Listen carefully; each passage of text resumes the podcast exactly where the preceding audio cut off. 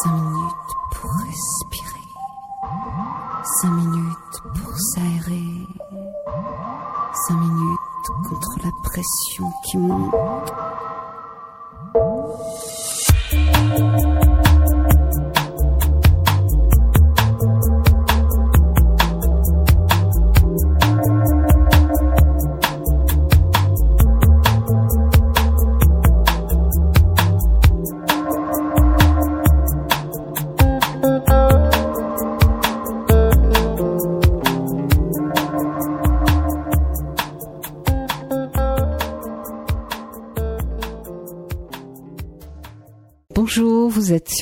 Sur Aligre FM 93.1 à Paris.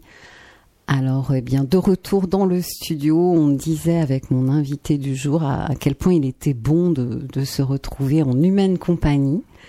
Alors, bienvenue dans Respiration. Aujourd'hui, on va parler du, j'allais dire, du seul sujet, l'amour. Donc, le thème de l'émission est méditation et action. Be the love you want in the world. J'accueille aujourd'hui Sophia Strill Revers pour la parution de son dernier livre, L'urgence d'aimer chez Massot Édition dans la collection Spiritualité.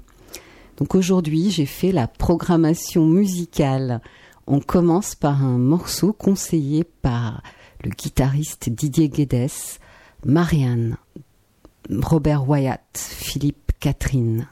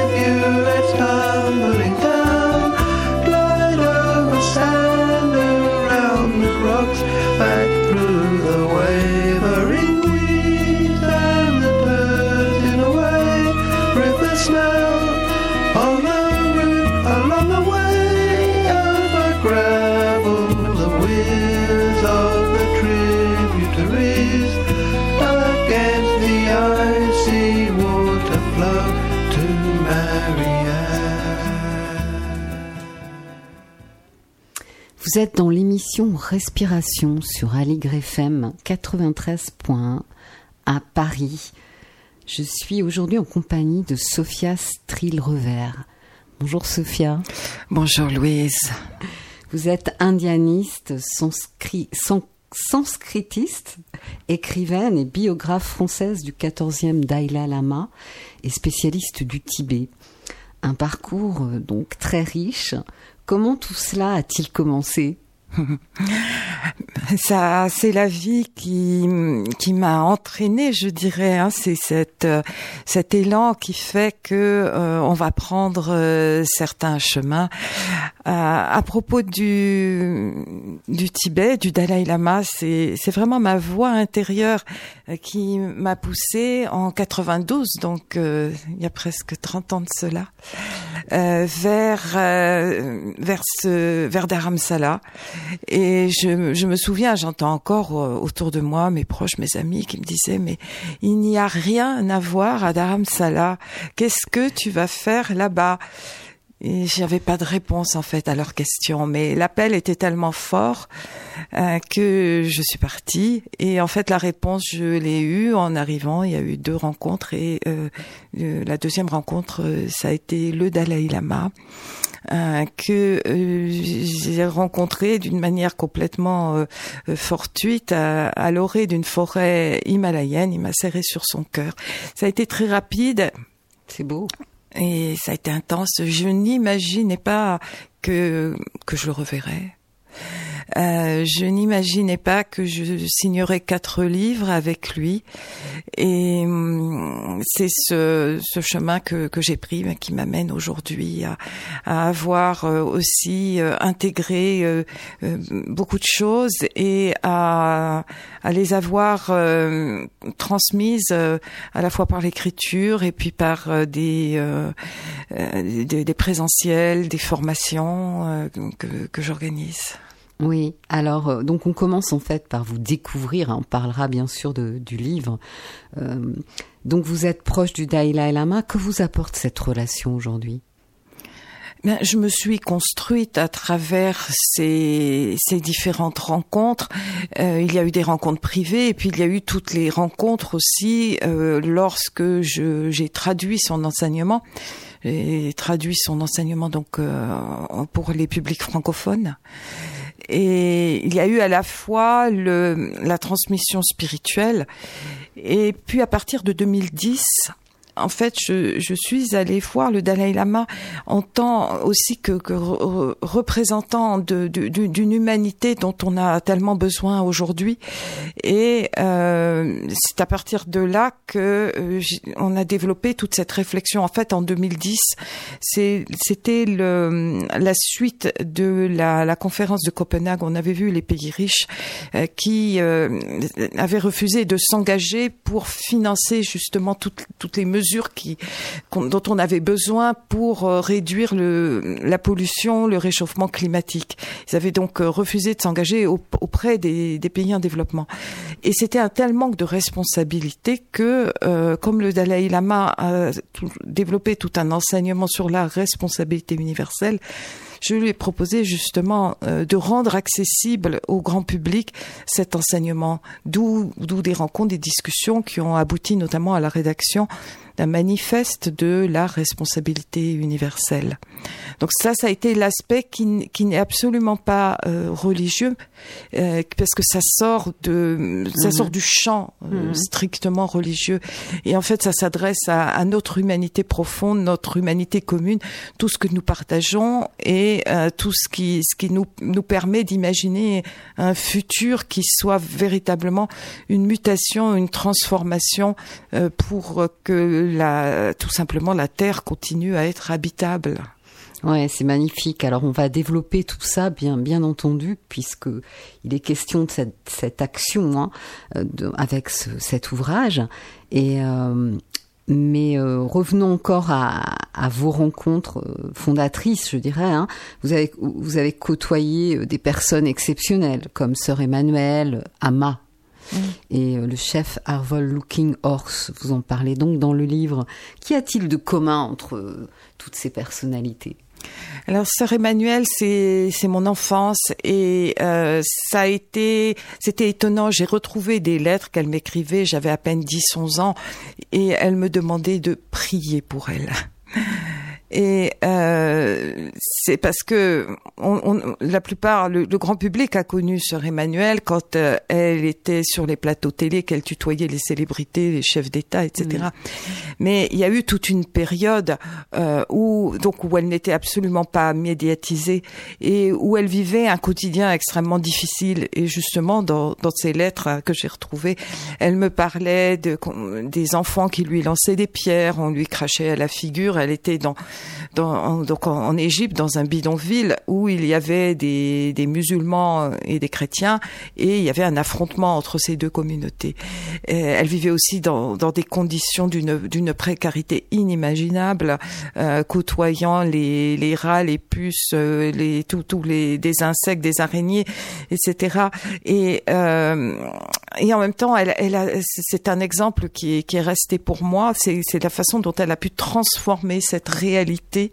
Et comme elle le disait elle-même, et c'est tellement puissant, parce qu'elle ne faisait pas que le dire, elle le vivait aussi, c'est transformer les germes de mort en germes de vie.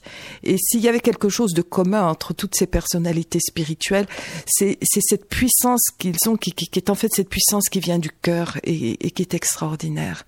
Et, et qui permet dans, dans, dans la réalité, dans ce que la réalité peut avoir de pire, de, de trouver une voie, de ne pas se laisser enfermer et, et, de, et de faire de, de, de, de ces conditions terribles qui, qui peuvent nous écraser, nous abattre, en fait un passage est véritablement une, transmo- une transformation, une transmutation.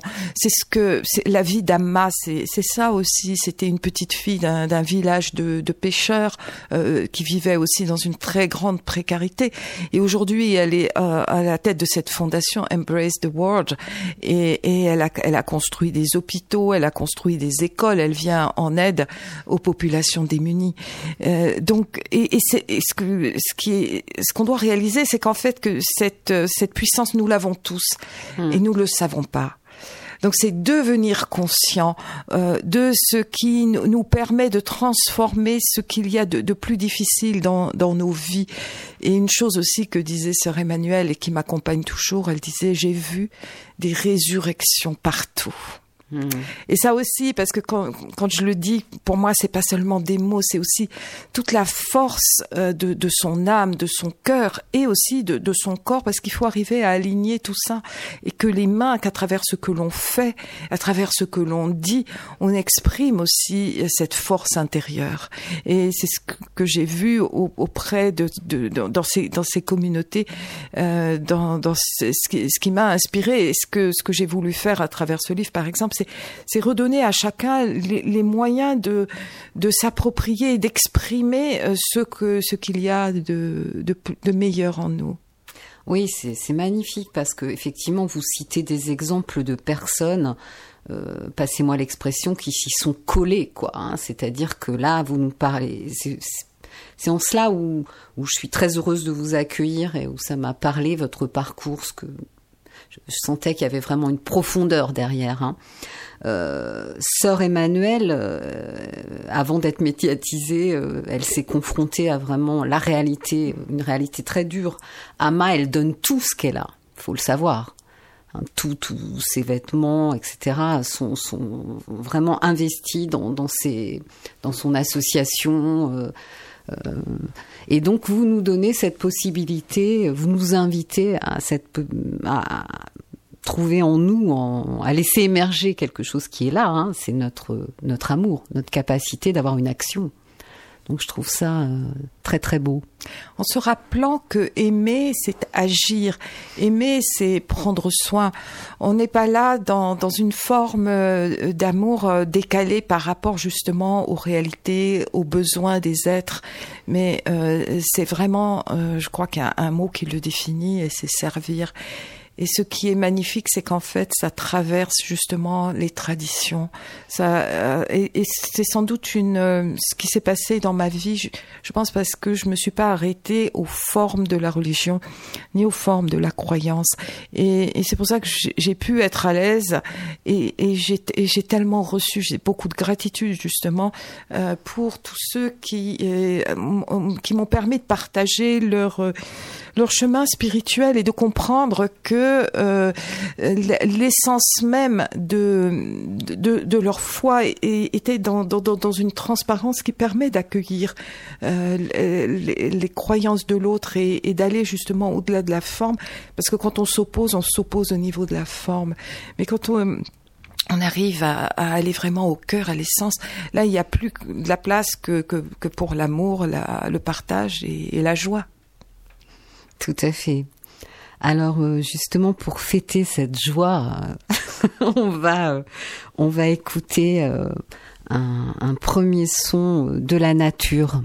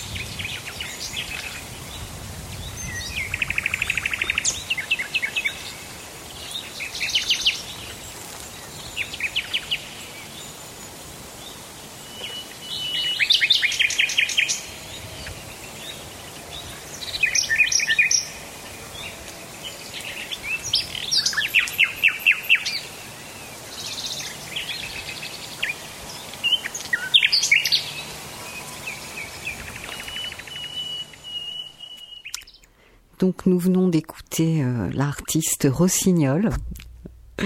Vous êtes dans Respiration sur Aligre FM 93.1 à Paris. Je suis en compagnie de Sophia Strill Revers.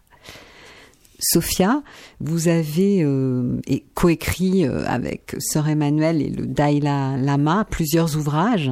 À quel besoin répond l'écriture de, de ce premier livre, L'urgence d'aimer, écrit seul?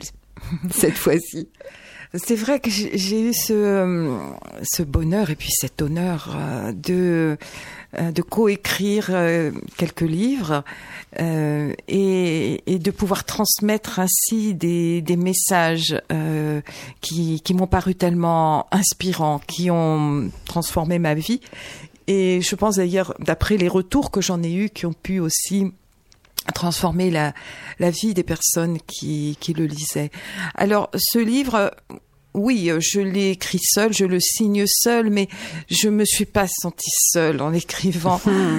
je me suis sentie accompagnée aussi de de tous ces êtres euh, qui, qui, qui m'ont tellement donné. Et bien sûr, il y en a qui sont qui sont connus, le, le Dalai Lama ou Sœur Emmanuel, mais il y a aussi tous ces anonymes, euh, toutes ces personnes de la vie de, de tous les jours. Euh, on se construit, euh, on, on, se construit à travers ce que l'on donne et ce que l'on reçoit. Il y, a, il y a, cette grande réciprocité qui est qui est fondamentale. Et, et puis il y a aussi le, le monde vivant. Là, on était en temps on entendait notre notre petit rossignol avec ses trilles extraordinaires, euh, toute, toute la joie qu'il euh, qu'il nous communique euh, et, et précisément à, à, à, une époque où euh, la, ces, ces, êtres quittent le monde parce que nous, nous, ne leur laissons plus la place d'exister.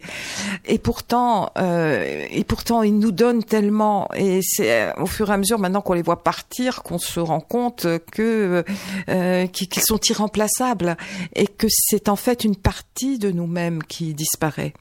Et on est justement à une époque où euh, toutes les 20 minutes, il y a une espèce végétale ou animale qui disparaît irréversiblement de la surface du globe. Et, donc, ce livre, d'une part, je, je, reviens juste sur ce que ce que vous disiez, c'est j'ai pas eu le sentiment d'écrire seul. J'ai eu le sentiment que, en fait, là, j'étais j'étais j'étais la voix de euh, de quelque chose qui parlait à travers moi de mmh d'une prise de conscience.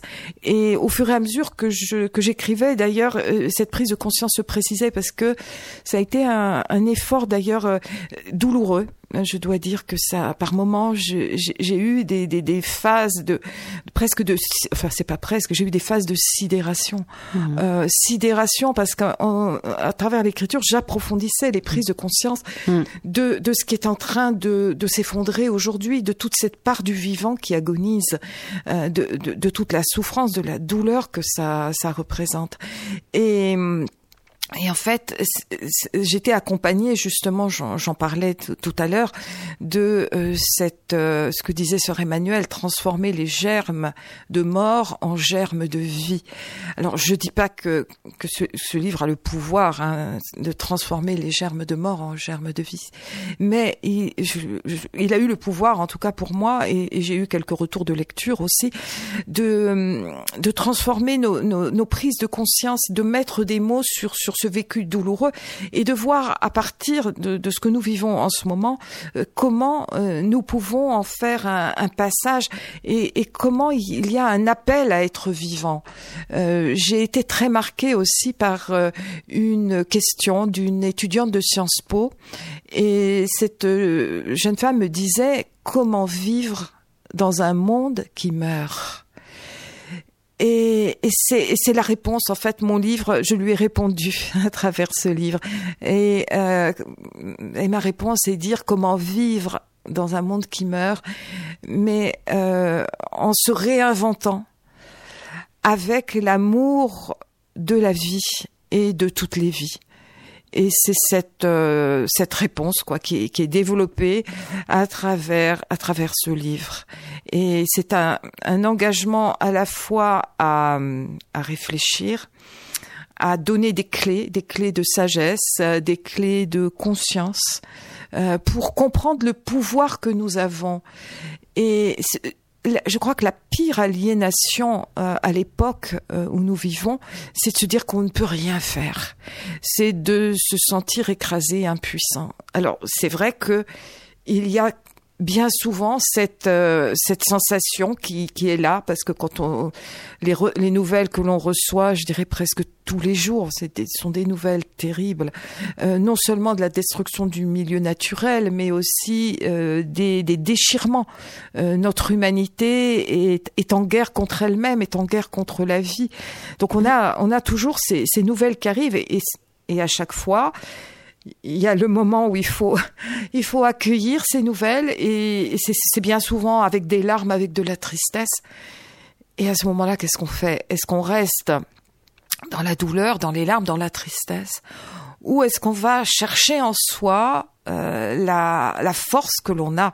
Et, et c'est ça, moi, à chaque fois que je me sens accablée, parce que je, je ne serais pas dans la vérité si, si je disais que euh, qu'il n'y a pas ce moment-là, ce moment de lorsque la nouvelle tombe, lorsque on, se rend compte, on se dit mais mais comment est-ce que euh, on peut en arriver là? Et puis il y a il y a comme le moment du retournement. Et c'est là que j'ai essayé de, à travers ce livre, de de donner, de mettre des mots autant que c'est possible euh, sur sur la manière de se reconnecter avec cette force et, ne jamais la perdre de vue. Mmh, tout à fait. Donc, ce qui est intéressant chez vous, c'est que vous vous amenez à passer à l'action. Je voudrais dire quand même que euh, la pratique de la méditation, qui est une pratique spirituelle, soutient le plan spirituel du monde. Donc, euh, déjà, il y a de l'espoir dans, ce, dans ce, cette action que nous pouvons tous, tous mener. Hein oui, là j'aime bien ce que vous dites. Euh, vous parlez de cette action avec la méditation, et, et il faut bien comprendre que, que méditer, prier, c'est agir. Voilà. Euh, et, et a, mais on est, on a, on n'a pas forcément euh, été euh, conditionné à, à, à, penser ça. On, on, a plutôt, on a divisé le monde vraiment. On, on, on s'est divisé soi-même. Euh, il y a la partie de nous qui, euh, qui est dans l'action où on se sent, on a l'impression d'avoir de la puissance lorsque on, on, agit. Et bien sûr, on a de la puissance, mais il faut bien comprendre que, que l'action, elle vient, elle vient d'où? Elle vient de notre esprit. Elle, elle vient de la compréhension que l'on a. Si on a une compréhension qui reste très superficielle si on a une compréhension qui n'est pas systémique, c'est-à-dire qui ne va pas englober toute la totalité du problème, mais notre action, elle va être partielle, elle va être partiale, elle va créer donc de la division et, du coup, qu'est-ce qu'elle va faire? Elle va aggraver le problème. Euh, donc, c'est remettre une perspective euh, et remettre la réalité euh, dans, sa perspective qui est une globalité. On n'est pas juste euh, des fragments de, de quelque chose de plus grand que nous. On mmh. est la totalité dans le fragment que, que l'on incarne. Et, et tant qu'on n'a pas cette compréhension-là, effectivement, notre action, elle, elle, elle, va être limitée et, et notre pensée va être limitée. Et puis on va pas comprendre. On va se dire oui, mais j'ai tout fait. J'ai pourquoi ça pourquoi ça n'a pas abouti? Donc c'est revenir en fait à, à une compréhension. C'est ce qu'on appelle. J'ai repris cette expression. Traditionnellement, on appelle ça là la vision profonde. Et cette vision profonde, c'est cette vision globale et systémique qui voit les causes et qui, à partir des causes, permet donc de, mettre en place une stratégie. Parce que si on est juste dans les symptômes, et si on traite, et c'est ce qu'on fait hein, euh, systématiquement, les politiques font ça, on est dans le court terme, euh, on cherche une efficacité, euh, le symptôme est là, il faut absolument éliminer ce symptôme. Mais on élimine le symptôme, la cause elle est toujours là, la cause revient, et donc, et la cause parfois, elle, est encore renforcée parce qu'on a éliminé le symptôme euh, d'une manière qui ne, traitait pas les choses à la racine. Donc ça, va renforcer et, on a l'impression, et c'est une réalité, qu'on qu ne s'en sort pas. Mais c'est tout simplement parce que c'est comme si on marchait sur la tête. Euh, donc revenons dans la réalité. Tout à fait. Alors, euh, on va parler maintenant euh, de, vos méditations hein, et vous allez nous parler de ce protocole après une petite pause euh, musicale qui sera un plongeon dans une forêt. Eh bien, je vais commencer par lire une des méditations que l'on trouve dans votre livre qui s'appelle Je respire l'unité de la vie. J'inspire. J'entre en contact avec mes poumons qui se remplissent d'air mon diaphragme qui s'abaisse, mon ventre qui se gonfle. Je goûte la pause entre inspire et expire. J'expire. Je souris avec tendresse à mes poumons qui se vident, mon diaphragme qui remonte, mon ventre qui se creuse. Je goûte la pause avant la nouvelle respiration.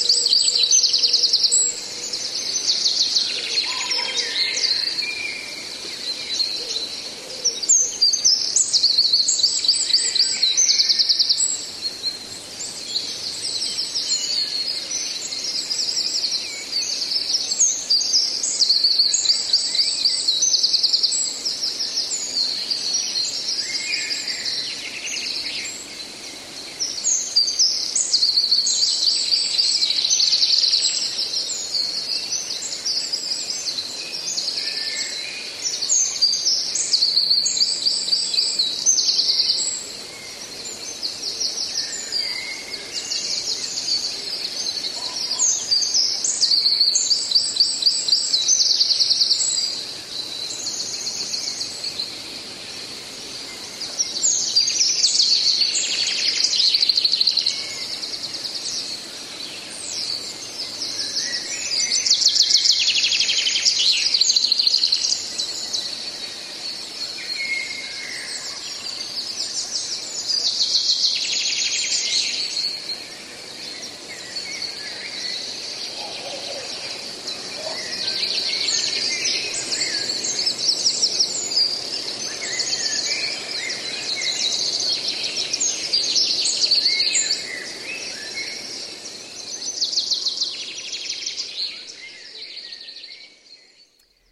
Vous êtes dans Respiration sur Aligre FM 93.1 à Paris. Je suis en compagnie de Sophia Strill-Revers. Eh bien, Sophia, on parlait de votre, votre ouvrage et euh, parlez-nous donc euh, de ce protocole que vous avez créé, des méditations. Oui, alors euh, j'ai éprouvé le, le besoin de d'utiliser ce terme médite action euh, pour le distinguer ce protocole de méditation qui sont purement contemplatives. Et donc introduire cette synergie entre la méditation et l'action euh, qui me paraît aujourd'hui en particulier au XXIe siècle, euh, tellement important. Mais on verra que c'est pas aujourd'hui seulement qu'il y a des maîtres dans le passé euh, qui ont, pour qui la méditation était aussi l'action. On, on, en parlait tout à l'heure. Je vais pas revenir là-dessus, mais c'est, ça me paraît vraiment essentiel de pas s'enfermer dans, dans une bulle. Euh, Alexandre Jolien parle du bunker spirituel. Mm. Moi, j'ai une autre expression. Je parle de la bulle, mais mais c'est l'idée, c'est cette idée-là, c'est l'idée de de l'enfermement et que euh, la, la pratique spirituelle, quand on quand on se euh, se donne le temps de quand on prend ce temps de la de de l'intériorisation, c'est pour euh, aller vers le monde et ce n'est pas pour se couper du pour se couper des autres. Et aujourd'hui, la question que je me suis posée, c'est comment, comment la méditation peut contribuer, peut apporter aussi une euh, solution dans la, les problèmes qui se posaient. Et il m'a paru que euh, c'était, c'était une clé euh, parce que les, tous les experts s'accordent à dire que on a toutes les solutions pour changer le monde. Et pourtant, et pourtant, on n'y arrive pas. Et si on va chercher quels sont les freins, il y a pas seulement euh, les freins économiques au niveau des intérêts économiques et politiques, il y a aussi des freins cognitifs au changement. Et en fait, si on fait tomber ces, ces freins cognitifs, on peut s'engager véritablement dans, dans une action euh, qui va être bénéfique, bénéfique à soi et bénéfique au monde parce qu'on sépare plus les deux, parce qu'on comprend que chacun de nous est une part du monde. Et lorsque euh, donc on, tr on trouve des solutions pour, pour nous-mêmes, on trouve aussi des solutions pour tout le monde. Et la, la méditation, donc, elle, c'est un protocole que j'ai adapté à partir de euh, du, du maître tibétain Garab Dorje, euh, qui est qui est considéré comme le premier maître humain de la grande perfection qu'on appelle le dzogchen en tibétain. Et c'était des, c'est considéré comme les méditations les, les, plus puissantes. Et les grands yogis, les yogis accomplis de la grande perfection, avaient la capacité de transformer leur corps en corps d'énergie, en corps de lumière. C'est ce qu'on appelle dans cette tradition le corps arc-en-ciel. Alors, vous allez me dire, bah, c'est bien loin des, problèmes du monde d'aujourd'hui, mais non pas tant. Et, justement, sur la couverture du livre, l'urgence d'aimer, vous, allez voir qu'il y a trois piliers. Et ces trois piliers, bah, c'est c'est la base en fait de, de la méditation dans le système traditionnel et dans ce protocole des méditations Be the Love. Le premier pilier, c'est ce qu'on appelle la vue. Et la vue, c'est quoi? C'est la réalisation de notre bonté fondamentale. Euh, c'est comprendre que euh, au, au plus intime de nous, il y a justement l'amour, la bienveillance. Et on, donc la vue, c'est toujours garder, ne jamais perdre. C'est en fait notre cap, notre boussole. Et notre boussole, c'est donc cet amour que nous sommes, qui est notre réalité première d'humain conscient et qui est la réalité première de, de la vie et de l'univers. Donc c'est le premier pilier. Le deuxième, c'est la méditation. Et en ce sens, la méditation, c'est la contemplation de notre nature première, notre nature éveillée, notre nature de bonté fondamentale. Le troisième pilier, eh bien, c'est l'action. C'est-à-dire qu'il s'agit d'incarner dans toutes les situations de la vie et qui sont des situations difficiles dans la réalité du monde. On parle là, Mhm. on ne s'échappe pas. On est vraiment dans la réalité du monde et dans la réalité du monde, eh bien, on va incarner cet amour que nous sommes au plus profond et euh, et que et, et cet amour donc que l'on a qu'on va développer à travers la contemplation méditative. Donc il y a une, une grande unité en fait entre euh, la, la réalité que nous sommes et la réalité du monde. On n'est plus séparés à ce moment-là puisque c'est dans l'action sur le monde que l'on va incarner, que l'on va investir cet amour, cette bonté que nous sommes. Et du coup, ça donne à l'action un véritable poids. On est très loin de, de cette caricature, ce qu'on appelle bisounours. Là, Mm. on est vraiment euh, dans, dans une réalité. Et en retrouvant notre vraie nature, on va pouvoir guérir la nature autour de nous. On n'est plus dans un conflit, dans une tension avec euh, l'environnement. Au contraire, on- en retrouvant la nature en nous, on retrouve la nature de la vie. Et euh, au lieu de détruire la vie, on va réparer la vie, on va réparer la vie qui s'est déchirée autour de nous. Oui, c'est bien ça, euh, s'éveiller à l'unité du vivant. Hein. Cette expérience de la méditation euh, nous amène à sentir l'unité. L'autre, c'est moi. Je pense que c'est oui, c'est vivre vivre l'unité, comprendre aussi que nous ne sommes pas une personne parmi euh, 7 milliards et demi euh, d'autres humains, mais nous sommes toute l'humanité dans une personne et ça je le reformule de cette façon, c'était la pensée des des mystiques soufis Hmm. euh, qui disaient euh, com- comprendre que euh, ce n'est pas une goutte d'eau dans l'océan, c'est tout l'océan dans une goutte d'eau. Et en fait, on retrouve d'ailleurs dans le livre, je, reprends cette métaphore de la goutte d'eau et de l'océan parce que on, la trouve donc chez Rumi, Kabir, enfin les grandes figures du mysticisme soufi, mais on la retrouve chez les Indiens aussi bien. Je cite notamment Mahananda Moyi qui avait repris cette image de la goutte d'eau et de l'océan. Et pour moi, la goutte d'eau, c'est c'est ch- c'est- c'est chacun de nous dans dans cet océan d'humanité. Et il n'y a pas de séparation à ce moment-là lorsqu'on comprend que on est toute l'humanité. Donc on n'a plus aucune raison de, s'opposer, de se de se diviser et de se déchirer. Au contraire. Et c'est là qu'on va retrouver la force parce qu'on on, a en nous cette vie qui est plus grande que nous. Si on est juste dans notre petite vie individuelle, c'est là qu'on va se sentir limité, impuissant, écrasé.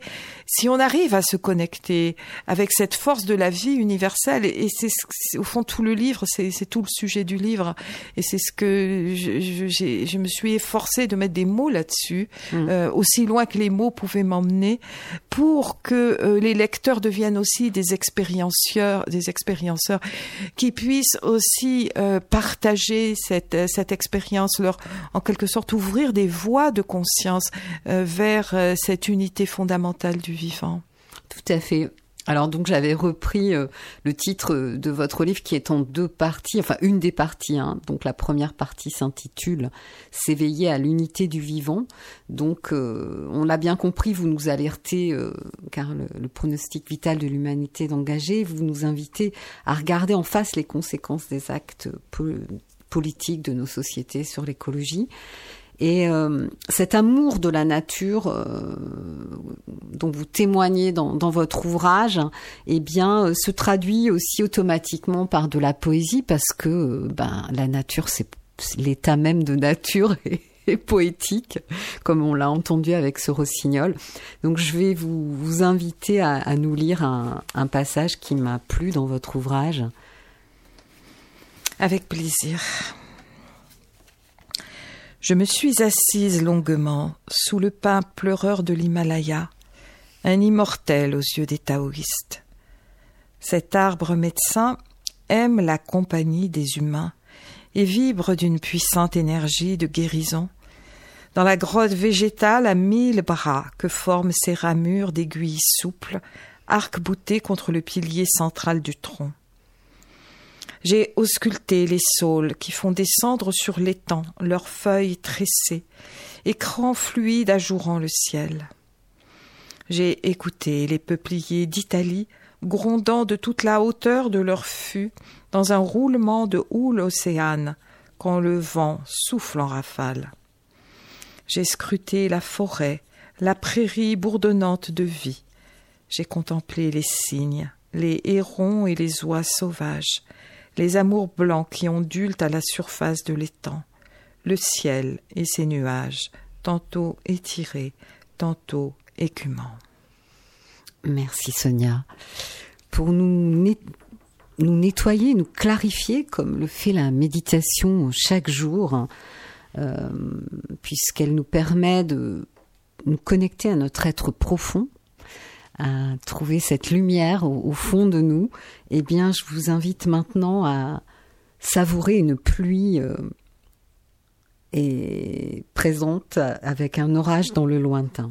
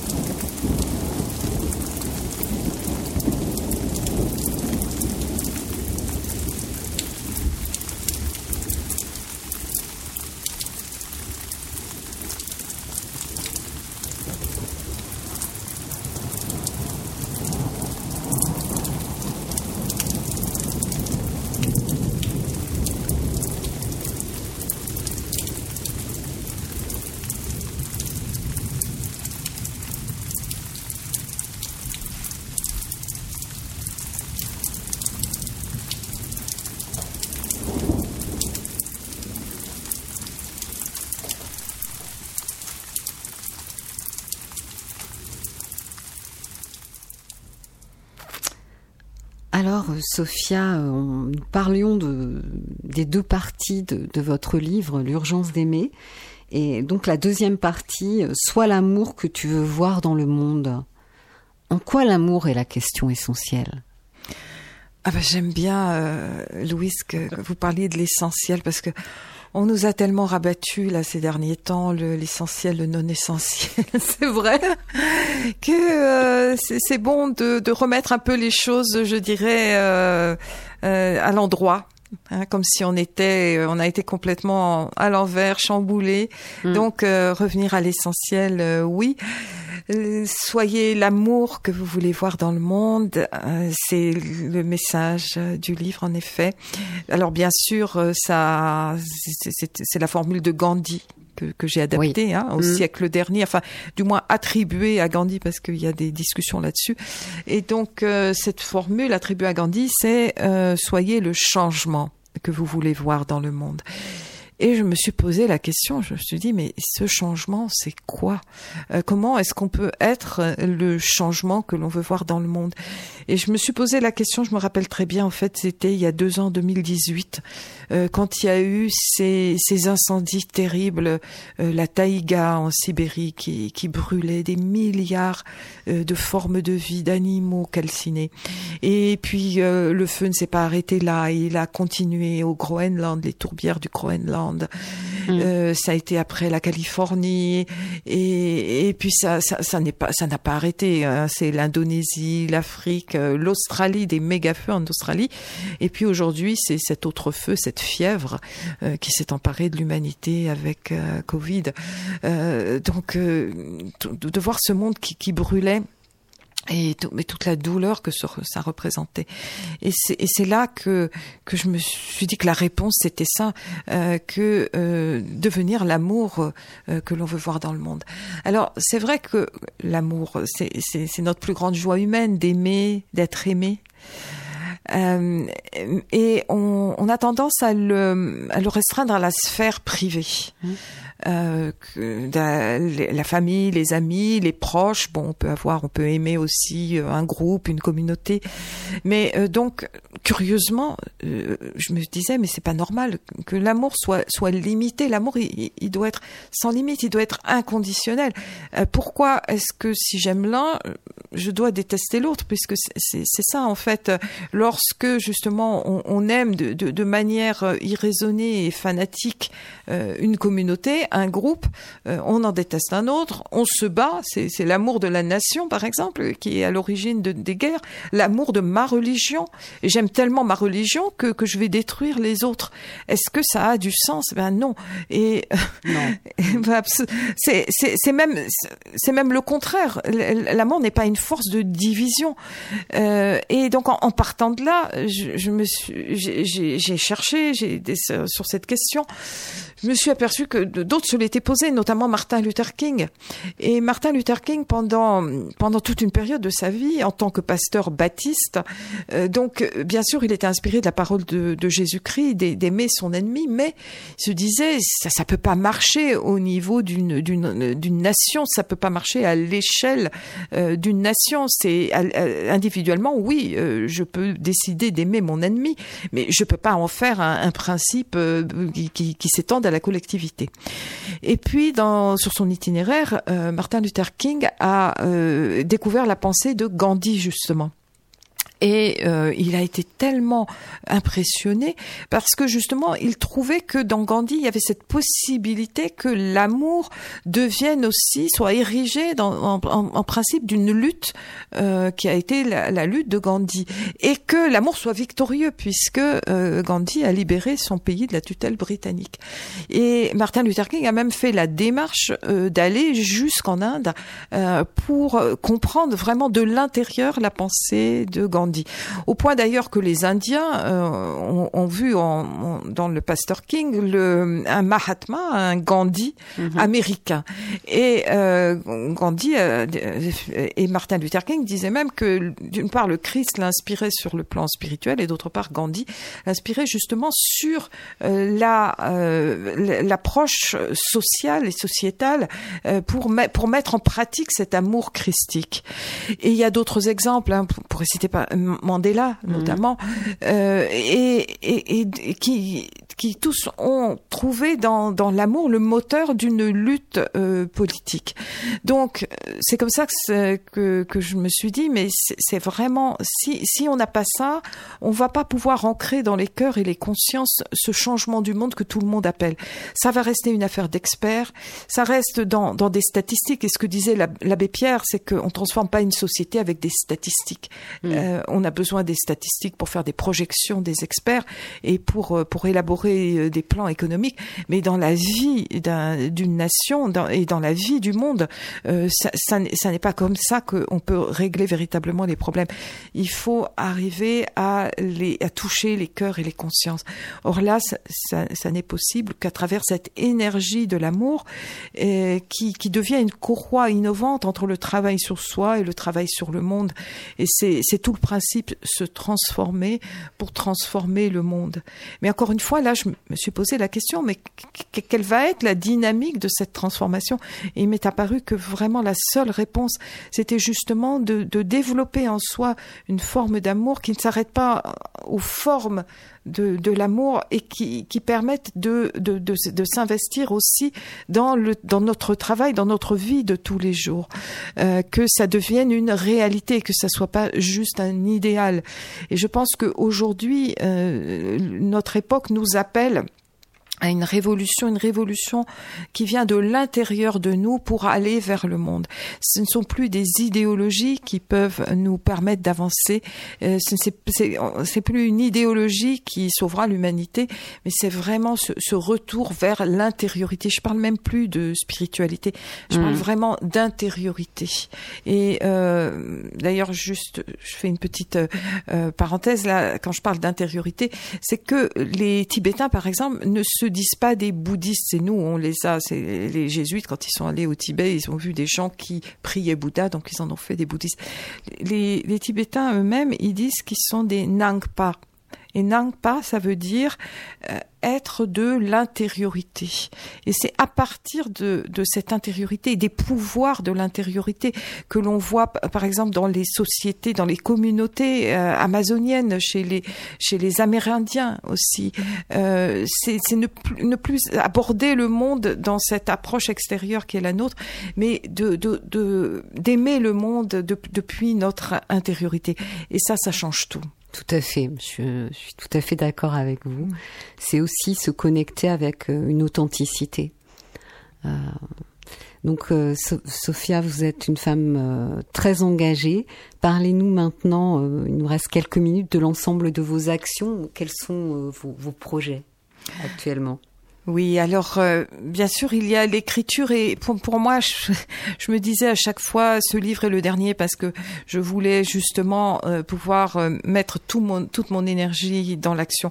Euh, je me suis aperçue que chaque fois que je disais que, que ce livre était le dernier, ben, il y avait un autre livre qui arrivait. Donc euh, je ne dirais plus que ce livre est le dernier. Euh, S'il doit être le dernier, ben, c'est bien. Euh, S'il y en a d'autres qui viennent, ce sera bien aussi. Mais c'est vrai que mon énergie aujourd'hui, euh, je voudrais pouvoir euh, la mettre dans, une action justement, dans une méditation. Euh, et j'ai la, chance que euh, autour de moi, il y a notamment des, personnes qui, partagent cette, vision et qui, à travers la permaculture, à travers une vraie action, je voudrais reconnecter avec la terre et permettre justement, donc on, on a un lieu en vallée de l'Eure, euh, quand, quand je lisais tout à l'heure, euh, je parlais de ce pain de l'Himalaya et des, des saules et des oiseaux, tous ces oiseaux sauvages merveilleux euh, qui habitent ce lieu, c'est un sanctuaire de, de la vie naturelle. Et donc nous travaillons en ce moment avec euh, effectivement tout un projet pour faire de ce jardin, c'est un jardin de la paix, euh, pour euh, développer des, des actions euh, qui puissent aider d'autres personnes aussi à se reconnecter d'une part avec eux-mêmes et d'autre part avec euh, avec les énergies de la terre et à travers un travail de la terre qui soit un travail d'amour de la terre. Ce- C'est mettre en, en pratique la philosophie de Pierre Rabhi et d'autres, de Vandana Shiva aussi qui m'inspire beaucoup. Euh, que ça soit un sanctuaire pour les animaux.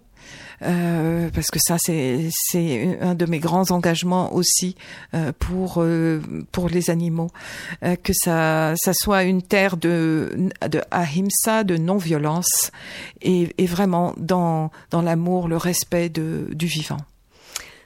Ben, Sophia, merci beaucoup. Euh, vous êtes vraiment dans l'action, très clairement, et nous avons besoin de guides tels que vous. J'ai été vraiment très, très heureuse de- d'entendre euh, votre sagesse euh, et de la faire partager à nos auditeurs. Merci à vous, Louise, et d'avoir accompagné avec ces musiques merveilleuses de la nature euh, nos échanges. Et j'ai beaucoup apprécié votre lecture aussi de mon livre.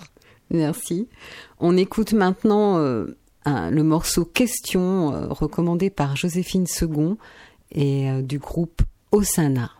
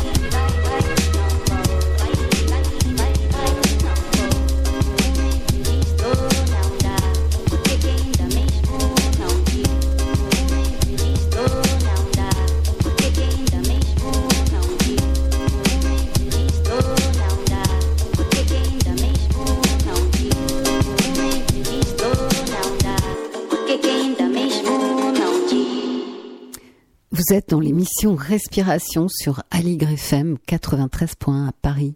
Suivez-nous sur Instagram. On se retrouve le 18 décembre pour un direct dont le thème sera le temple de la respiration.